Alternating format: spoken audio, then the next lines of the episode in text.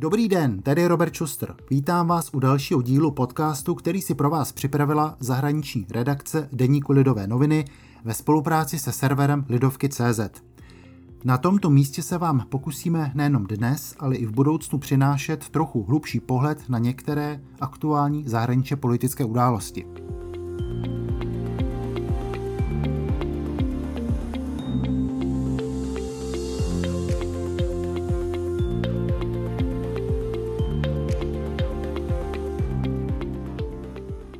Tématem tohoto vydání bude Rusko.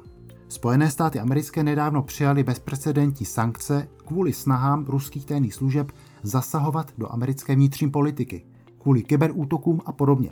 Rusko kromě toho hraje stále větší roli i v geopolitických záležitostech. Stačí připomenout jeho výraznou roli ve válce v Sýrii, kde zásah ruských vojsk pomohl prezidentu Bašáru Asadovi udržet se u moci. I o tom budeme hovořit s Jiřím Justem, pravidelným dopisovatelem Lidových novin z Moskvy. Dnešní podcast je svým způsobem tak trochu premiérou, protože ještě nikdy jsme tu nehovořili s někým, kdo se zrovna nacházel v jiném časovém pásmu. Dobrý den, Jiří. Dobrý den a zdravím z Moskvy. Už dobrých sedm let je Rusko mezinárodně na indexu, když to tak mohu nazvat, kvůli anexi Krymu a kvůli následné podpoře separatistického hnutí ve východní Ukrajině. Evropská unie i Spojené státy vyhlásily vůči Rusku sankce, opakovaně je prodlužovaly, ale zdá se, že ty sankce zatím neměly žádný hmatatelný dopad. Naopak z nějšího pohledu dokonce by se mohlo říct, že eh, Rusko v žádné mezinárodní izolaci není, naopak jeho ambice eh, angažovat se v konfliktech světové politiky, například na Blízkém východě, eh, argumentovat s energetickou otázkou a teďka i ta vakcína Sputnik V, ukazují, že Rusko je daleko nějaké izolace a jako by se dokonce naopak zdálo, že Rusko je na koni. Jak je tomu z vašeho pohledu? Hmm, to je hezká otázka a hmm, já bych eh, s tím nesouhlasil, eh, protože sankce mají pro Rusko dvě roviny. Ta první je politická a Rusko se dlouhodobě snaží vyrovnat západu, chce být součástí západu jako rozhodovacího orgánu, protože přece jenom západ pořád dominuje mezinárodním vztahům a Rusko by chtělo být součástí té dominance, chtělo by být, eh, řekněme, rovnoprávný partner eh, Spojeným státům Evropské unii a sankce jako nástroj právě vytlačují Rusko z toho eh, západního světa, řekněme z, toho, z té dominance mezinárodních vztahů. A vlastně Rusko mm, není bráno vážně, jeho postoje, jeho obavy, jeho eh, námitky Západ nevnímá a na, na to Rusko reaguje podrážděně a my to vlastně vidíme i teď, co se děje na rusko-ukrajinské hranice, kde soustředuje Rusko své síly. Mm, proto ten politický aspekt, nebo řekněme mezinárodní rozměr sankcí eh, Rusku mimořádně ublížil a cítí se jim dočeno. Pak je ten ekonomický aspekt, který samozřejmě eh, není tak výrazný, jak by třeba chtěli v Evropské unii nebo ve Spojených státech. My můžeme vzpomenout ten eh, výrok Baracka Obamy, kde po první vlně sankcí prohlásil, že Rusko bude vlastně rozdrceno, bude na kolenou a tak dále. To se samozřejmě stalo. Ale Rusko sankcemi trpí. Už první vlna sankcí v roce 2014 Rusko mimořádně ublížila, protože ruské banky si nemohou půjčovat na mezinárodních trzích valutu.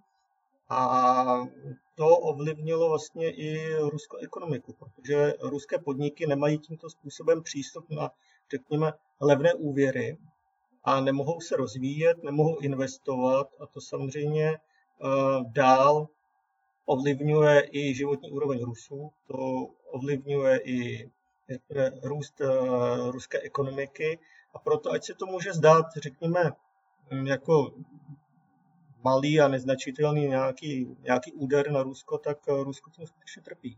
Hmm.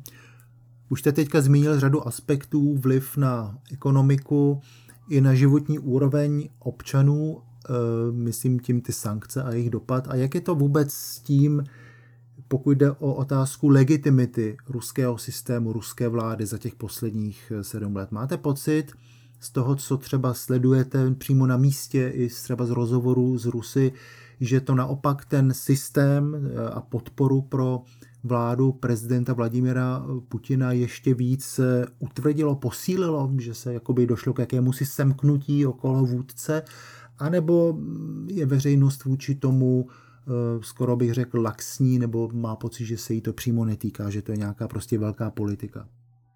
Já bych si zase zde dovolil rozdělit tu domácí politiku a zahraniční politiku. Většina Rusů je se zahraniční politikou Vladimira Putina vůbec eh, ruského vedení spokojena, protože Rusové preferují vždycky takový ten tvrdý, až bych se nebál říct, imperiální styl politiky, kdy Rusko se skutečně měří eh, se spojenými státy, s Evropskou unii a dokazuje tu svou dominanci na, eh, řekněme, sovětském prostoru i za jeho hranicemi. Sýrie byla zmíněna v, v úvodu. A to Rusku samozřejmě imponuje. Pak je zde i faktor Krymu, kdy se Krym v úvodovkách vrátil eh, do, do Ruska, nebo k Rusku řekněme, kdy Rusko anektovalo Krym a to byla velká spruha pro ruskou společnost, protože eh, Krym vždycky považovali za svůj a když byl součástí Ukrajiny, tak mnoho, mnoho Rusů to považovalo za nespravedlivé a Vladimír Putin jakoby, řekněme, vyrovnal tu historickou nespravedlnost, která se stala po rozpadu Sovětského svazu, na což Rusové samozřejmě také velmi slyší.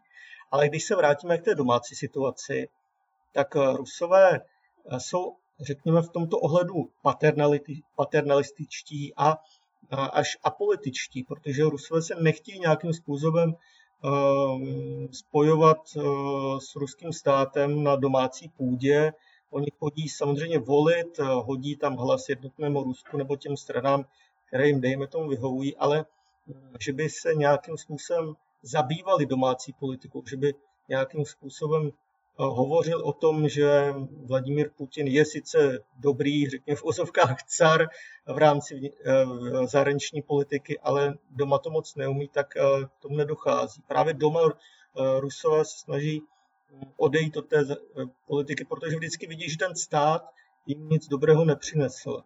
To je i vnímáno tak, když třeba došlo k zvýšení věku odchodu do důchodu. Rusové to vnímali velice, velice ostře, ale řekněme na těch preferencích Vladimira Putina to příliš není zná, protože on je vnímán jako ten, který utváří ten stát spíše jako imperátor, než jako ten, kdo má vliv na tu domácí politiku a může Eh, Rusům pomoct nebo ublížit. Rusové tu domácí politiku vnímají jako něco, co řekněme spíš podružného, škodlivého a snaží se skutečně jít eh, co nejdál od ní, aby se, řekněme, jí nezašpinili do konce. Když uděláme teďka trošku malý výlet do, do současnosti, tak eh, jak moc se například na kondici ruského hospodářství eh, podepsala ta koronavirová pandemie, která Rusko samozřejmě zasáhla podobně jako jiné státy světa. Eh, jak například stát eh, pomáhal podnikatelům, nebo byly třeba nějaké takové plány, které známe z Česka nebo z jiných států na podporu firm, aby prostě nekrachovali a podobně, nějaké třeba úvěry nebo, nebo podobné, podobné kondice? Mm-hmm. A Rusko koronavirová krize, nebo respektive Rusko koronavirová krize skutečně zasáhla. A od roku 2009 ruská ekonomika zaznamenala největší propad.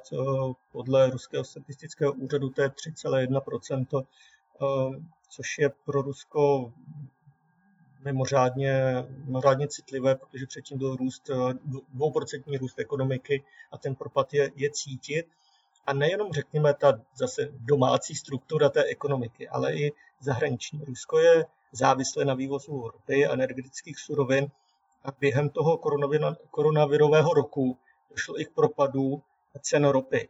A to samozřejmě ruský rozpočet velice citelně pocítil.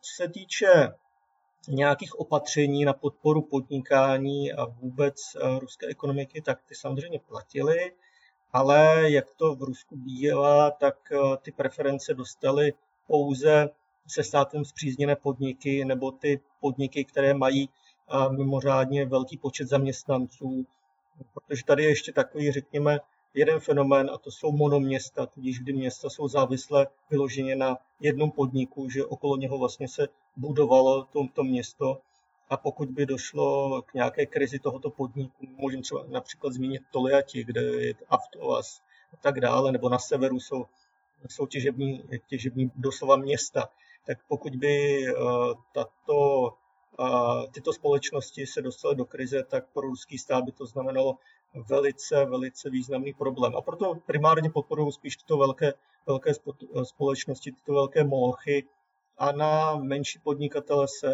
se nedostalo, na, na což taky hodně lidí žehrá. Když už jsme tedy zmínili ty nerostné eh, suroviny a jejich vývoz, který byl vždycky a je stále ještě velmi klíčovým faktorem v ruském hospodářství, tak ještě se vždycky zmiňovalo také jednou odvětví, to je vývoz zbraní. Samozřejmě tam pořád ještě lze hovořit o o vysoké technické úrovni. A teď se v poslední době, a souvisí to také s pandemí, zdálo, že by dalším vývozním artiklem mohl být eh, Sputnik V, to znamená vakcína, což je také výraz nějakého relativně rychlé schopnosti ruského, ruské vědy vyvinout tenhle ten preparát, účinný preparát. Eh, myslíte si, že by to třeba mohlo do budoucna, teď myslím ten úspěch eh, se Sputnikem V, se stát jakýmsi odrazovým můstkem právě i proto, že by se třeba ruské hospodářství mohlo posunout do nějaké sféry, kde bude mít vyšší přidanou hodnotu? Rusové by si to bez zesporu přáli, já bych tady ještě chtěl zmínit jednu oblast, a to je, eh, řekněme, vývoz eh, jaderné energetiky, protože Rusové staví vlastně po celém světě jaderné elektrárny a to je know-how, který, který Rusové mají, na které eh, ve světě slyší a Rusové jsou na to, řekl bych, dokonce právem hrdí. Ale co se týká Sputniku, tak skutečně Někteří experti eh, to spojují s tím, že by to mělo nastartovat opravdu takovou tu vysokotechnologickou oblast ruské ekonomiky, ale sporadicky na, narazil na, na další problém. Nejsou, nejsou výrobní kapacity. Rusko má výborné techniky, má výborné program, pro, programátory, má špičkové experty v různých oblastech, ale vždycky naráží na ten výrobní faktor, že prostě ta myšlenka se nedá realizovat nebo se realizuje s velkými problémy a to ukazuje právě i Sputnik. V současné době Sputnik se vyrábí asi na sedmi závodech, ale stejně to nestačí. Pro Rusko je v rámci Sputniku primární, aby se dostal na indický trh, aby mohl vyrábět na, v Indii. Tudíž e, zase reklama pro Rusko je to výborná, e, ruský režim na to spoléhá, že by skutečně to mohlo být nejen z hlediska propagandy, ale z hlediska i, řekněme, růstu ekonomiky výborná věc, ale naráží to skutečně na ty kapacity. Mm-hmm. Když se podíváme teďka trošku na ty politické souvislosti, tak nedávno podepsal Vladimír Putin eh, novou ústavu, která byla tuším před rokem přijata ve všelidovém hlasování velkou většinou. A zajímavé na tom je to, že ta ústava mu teoreticky umožní ještě dvakrát kandidovat na prezidenta, takže prostě Vladimír Putin by skutečně mohl ještě stát v čele státu hodně dlouho. Eh, samozřejmě Rusové tenkrát v tom referendu tyhle ty změny, včetně prodloužení mandátu nebo vynulování těch dosavadních mandátů, podpořili. Nicméně, jak oni na tohle to pohlížejí, že ten Putin bude z pohledu jejich možná věčný? Berou to jako fakt? Je jim to jedno? Nebo prostě rozlišou mezi Putinem jako lídrem státu a vůdcem státu a potom tím zbytkem politiky? To je taky dobrá otázka a zase se musíme podívat, řekněme, na různé generace Rusů. Takže Vladimir Putin má obecně podporu 60 plus procent, 63, 65, ono každý měsíc nějakým způsobem mění. A, což je, dejme tomu, vysoké číslo z pohledu Evropské unie nebo i z České republiky, ale pro Rusy to vlastně nic neznamená. Oni podporují Vladimira Putina, ale vedle Vladimira Putina není žádný konkurent. Můžeme říct Alexej Navalny, dobře, a ten má podporu 4%. Rusové nevnímají, že by byl tady někdo kromě Putina. A proto i ta podpora v rámci té změny ústavy byla taková, jaká je. Rusové vnímají, že ten Putin zkrátka asi bude vládnout. Oni si spojují s Putinem období jistého, jistého blahobytu, což samozřejmě v porovnání s rozpadem Sovětského svazu a s vládou Borise Jelcina je relevantní argument. To se musí říct, že skutečně do anexe Krymu a do války na Ukrajině Rusko zažívalo, řekněme, víceméně to blahobytné období. Ale to je, řekněme, ten celkový pohled. Pak tady jsou ty různé generace. Vladimir Putin má podporu spíš obyvatel nebo Rusů, kteří zažili právě to Jelcinovu éru a rozpad Sovětského svazu. A mladší uh, Rusové na Vladimira Putina reagují, řekněme, lhostejně nebo spíš negativně, protože musíme si uvědomit, že Vladimir Putin přišel k moci v roce 2000, ještě předtím byl samozřejmě předseda vlády, ale jako prezident stal v roce 2000. A už tady máme opravdu generaci mladých Rusů, kterým vládne celý život jeden s dovolením strejda, který nerozumí jejich životu, který nerozumí jejich, jejich řekněme, požadavků na svobodu, na, na digitální svobodu. Je to člověk, který žije úplně v, jiné, v jiném světě a ty Putina vnímají samozřejmě, jak říkám, do toho stejně, že se jich vůbec netýká, že jim je stejně nebo samozřejmě negativně. A to my vidíme i na těch protestech, kdy eh, na těch protesty už nechodí takový ty opoziční harcovníci, nebo respektive oni také chodí, ale uh, objevují se tam čím dál tím víc eh, mladých lidí, a nejenom v Moskvě, v Petrohradu, ale i v regionech. Takže skutečně oni vidí, že to Rusko stojí v takovém no, bezčasí, že oni by chtěli žít, řekněme, jako na západě, což jim nabízí, řekněme, i ta televize, internet, ale ten reálný život to neodpovídá. Mm-hmm. Ty jste zmínil právě, že vidí západní, západní televize, jak funguje ten systém eh, na západě, ve Spojených státech, v Evropě.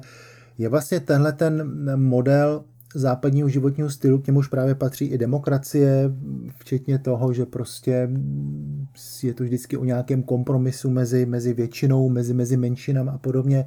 Je pro ně tenhle ten model eh, toho liberálního uspořádání atraktivní, když třeba slyší právě i z úst eh, nejenom Vladimira Putina, ale řady jeho blízkých poradců, ideologů Kremlu, jak je vlastně ten západ a ten západní demokratický systém zkažený a že naproti tomu třeba etablovat něco nového, něco vlastního, co vychází třeba z nějakých vlastních eh, ruských eh, tradic historických, eh, opírá se to o pravoslaví a podobně, tak je, v jakém je tohle to napětí, tenhle ten, ta touha těch, jak říkáte, mladých po nějakém západním stylu života a těmi reáliemi Ruska? Já bych eh, si troufl říci, že mladí Rusové to nevnímají politicky, oni to vnímají spíš eh, nějakým eh, konzumně, spotřebitelsky. Že se jim skutečně líbí řekněme, ty západní vymoženosti, líbí se jim hezké bundy, líbí se jim hezké, hezké kecky a, a chtějí žít tím životním stylem, jako žijí na západě ale že by to spojovali právě s tou demokracií, s tím, že je potřeba, aby ten životní styl existoval, že je potřeba, aby byla nějaká ta liberální společnost, aby, aby byla uvolněná společnost, aby byl uvolněný režim. A to se mi zdá, že vnímá jenom eh, opravdu ti lidi, kteří chodí na ty demonstrace ve prospěch Alexe Navalného nebo ve prospěch ruské opozice. Většina mladých lidí spíš uh, míří uh, na to, že by chtěli se mít dobře, že by nechtěli obětovat něco ve jménu režimu nebo eh, ve jménu Vladimira Putina. A hlavně a tím dá pokoj, ale my chceme chodit do McDonaldu, chceme eh, poslouchat západní hudbu, my chceme být na TikToku, my chceme být na západních sítích, eh, na, na Twitteru a tak dále. Ale to je, řekněme, takový fenomén pro celý posovětský prostor. To se můžeme podívat i na Ukrajinu. Já, když jsem byl v Doněcku v roce 2014, tak také eh, tamním eh, lidem, kteří, řekněme, fandili těm separatistům, tak bylo líto, že už si nemůžou zajít do McDonaldu, že už si nemůžou dát ten svůj burger.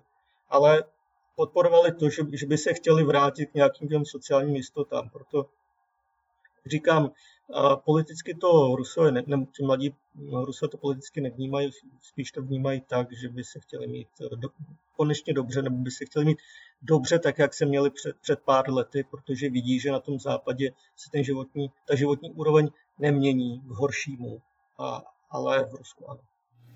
Má vlastně Putin, když ještě zůstanu u e, osobnosti ruského prezidenta, nějaký hodnotový kompas, kterým se řídí, nebo nebo dá se říct, co vlastně Putina, kromě toho, že je neohroženým vůdcem Ruska, jakoby charakterizuje z hlediska nějakých takových názorových proudů?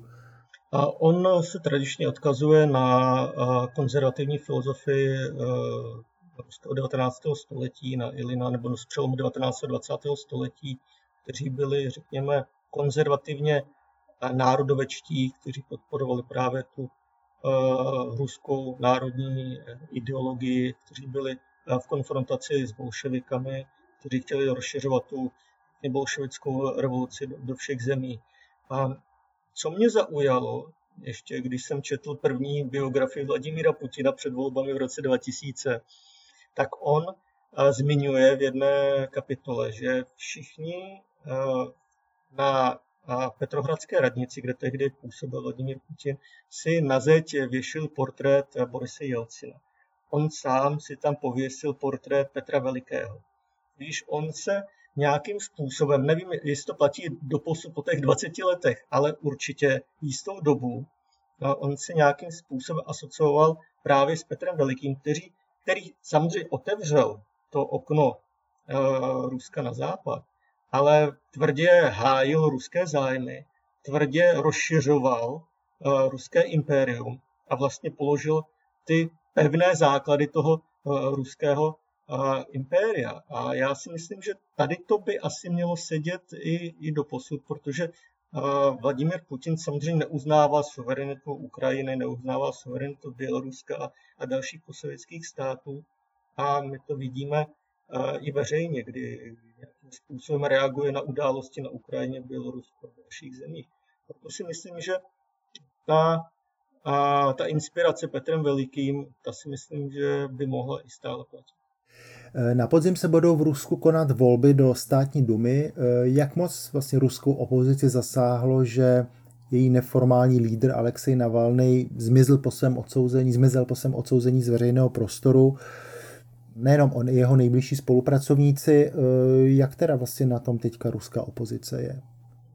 Jsou zde, nebo respektive zase musíme udělat rozdíl mezi pololegální nebo eh, respektive ruským režimem tolerovanou opozicí a opozicí, která je antisystémová a kterou ruský režim netoleruje. Ta, která je víceméně tolerovaná, to je nejstarší liberální strana Jablko, která se bude samozřejmě ucházet o, o místa ve státní dumě, bude mít povolenou uh, celostátní kampaň, uh, represivní orgány proti ní budou zasahovat, ale v mírnějším, řekněme, míře, než proti stoupencům Alexeje Navalného.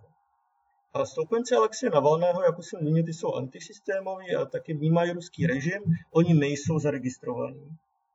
Oni nemají jako, jako řekněme, politický subjekt možnost kandidovat eh, do státní dumy a jsou eh, absolutně vyloučeni právě z toho volebního procesu. A pokud, eh, řekněme, jablko odsouzení Alexe Navalného nějak nezasáhlo, protože on byl členem, řekněme, v roce 2009, pokud si dobře pamatuju, na to, je, je to už hrozně dávno, kdy byl vyloučen z řad jablko, tak prostě pro ně je Alexej Navalný, řekněme, konkurent, ale rozhodně není něco, co by je trápilo. Ale mm, právě se týče těch menších stran, nebo řekněme těch lidí, kteří by si přáli tu fundamentální změnu, tak samozřejmě odsouzení Alexe Navalného je veliká rána, protože on byl ten stmelující vůdce, stmelující politik, který mohl nějakým způsobem vyvolat demonstrace, mohl nějakým způsobem škodit v tomu režimu a mohl ukázat směr, jakým by se ta antisystémová opozice mohla, mohla vydat. Proto v současné době ta antisystémová opozice, nebo respektive ty Navalného příznivci, apelují na takzvané chytré hlasování, tudíž aby Rusové, kteří chtějí jít k volbám a chtěli by dát hlas někomu, tak ať to dají tomu oponentovi státu strany Jednotné Rusko, který má šanci skutečně to jednotné Rusko porazit. Když oni chtějí, jak říkají, hacknout, hacknout ten systém, chtějí na něho zaútočit právě prostřednictvím těch voleb a těch možností, kterým systém umožňuje. A to je, to je asi tady ten rozdíl. A jak už jsem důraznil, samozřejmě začení a uvěznění Alexe Navalného je pro, pro kritiky Kremlu veliká rána, protože kromě Alexe Navalného v té, v té antisystémové části tady nikdo není, ne, není nikdo, koho by znalo celé Rusko a komu by, řekněme, když nedůvěřil, aspoň by o něm hovořilo a spekulovalo o jeho, o jeho názorech. Takový politik tady skutečně není. Mhm.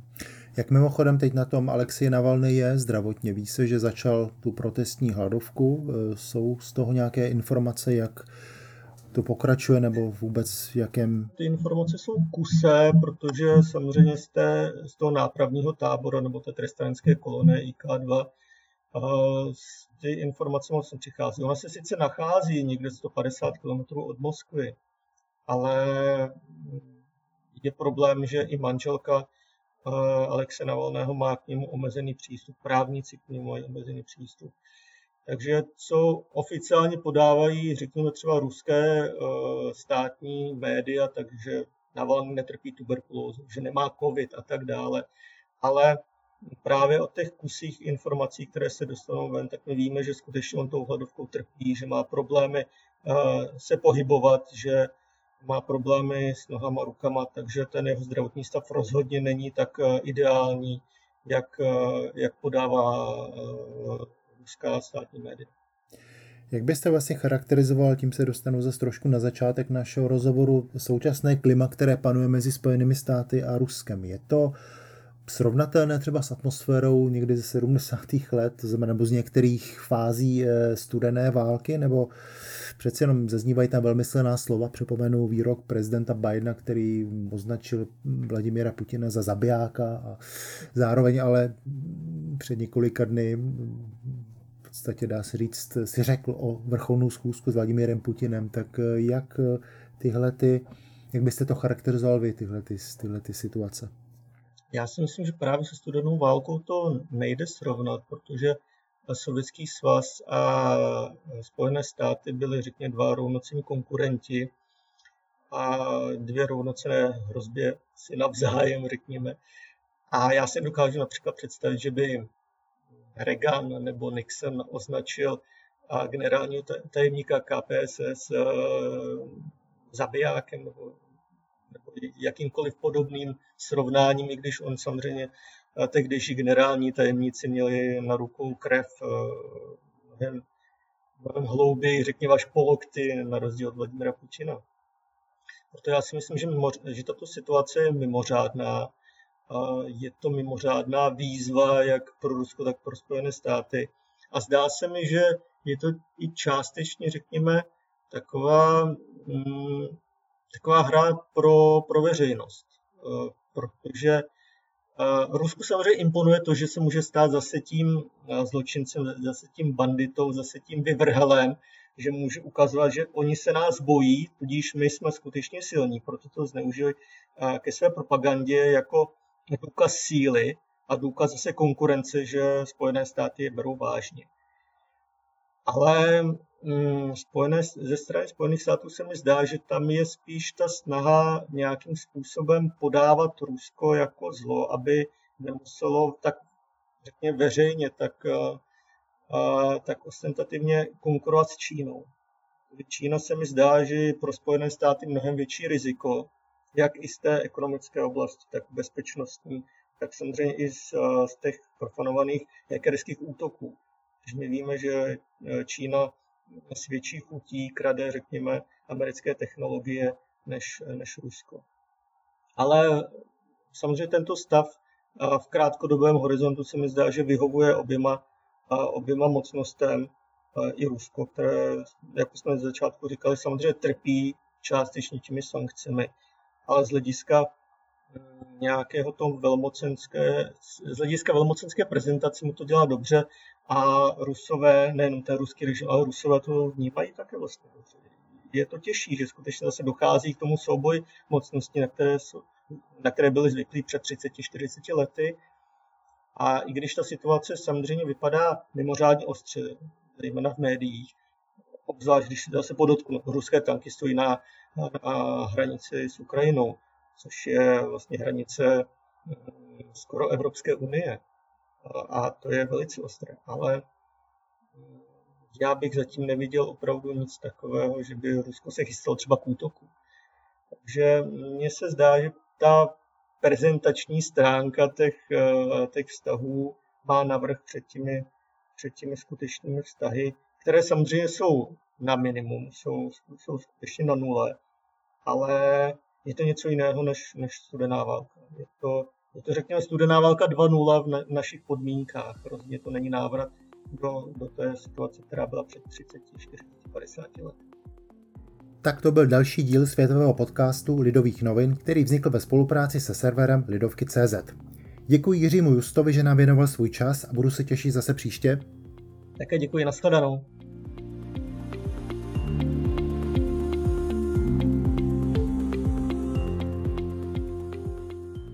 Nejenom tento, ale i všechny další naše podcasty najdete na webu lidovky.cz a na obvyklých platformách jako například Spotify, Apple či Google Podcast.